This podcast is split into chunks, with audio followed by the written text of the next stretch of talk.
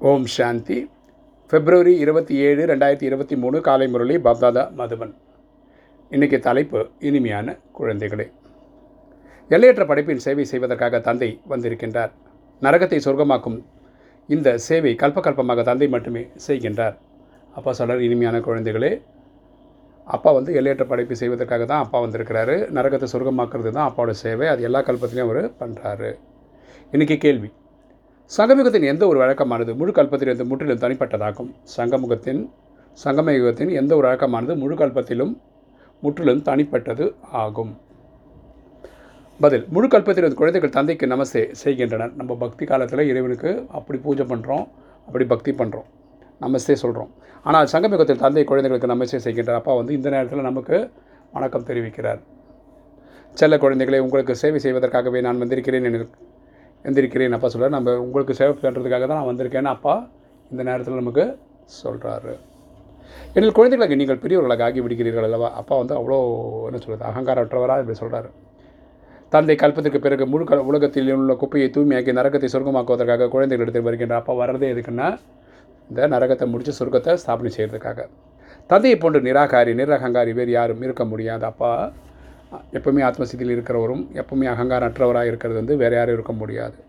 தந்தை தனது கலைப்படைந்த குழந்தைகளுக்கு கால்களை அமுக்கி விடுகின்றார். இந்த நடிப்பு நடித்து நடித்து நடித்து ஐயாயிரம் வருஷம் டயர்டான ஆத்மாக்களுக்கு ஊக்க உற்சாகம் கொடுக்கறதுக்காக ஆத்மாக்களின் தந்தை இந்த நேரத்துக்கு வந்திருக்கின்றார். இன்றைக்கி தாரணை. முதல் பாயிண்ட்டு தேகபிமானத்தை விட்டு தன்னை விட பெரியவர்களுக்கு முன்னால் வைக்க வேண்டும். பெரியவர்களை முன்னால் வைக்க வேண்டும். பாப்சமா நிரகங்காரி ஆக வேண்டும். நமக்கு வந்து இந்த ஈகோ இருக்கக்கூடாது.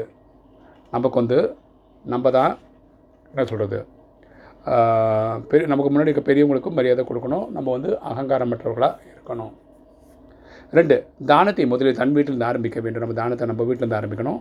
முதலில் தனது குடும்ப வாழ்க்கையை தாமரை மலர் போன்று ஆக்கி கொள்ள வேண்டும். நம்ம குடும்பத்தில் சேத்தில் இருந்தாலும் தாமரை எப்படி தூய்மையாக இருக்கோ அதே மாதிரி குடும்பத்தில் இருந்தாலும் நம்ம தூய்மையாக இருக்கணும். வீட்டில் இருந்தாலும் புத்தியின் மூலமாக பழைய உலகை சன்னியாசம் செய்ய வேண்டும். வீட்டில் இருந்தால் கூட நம்ம புத்தியின் மூலமாக பழைய உலகத்தை நம்ம சன்னியாசம் செய்யணும். இன்றைக்கி வரதானம்.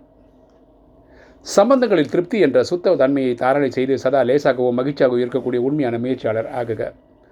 சம்பந்தங்களில் திருப்தி என்ற ச சுத்தத்தன்மையை தாரணை செய்து சதா லேசாகவும் மகிழ்ச்சியாகவும் இருக்கக்கூடிய உண்மையான முயற்சியாளர் ஆகுக. விளக்கம் பார்க்கலாம்.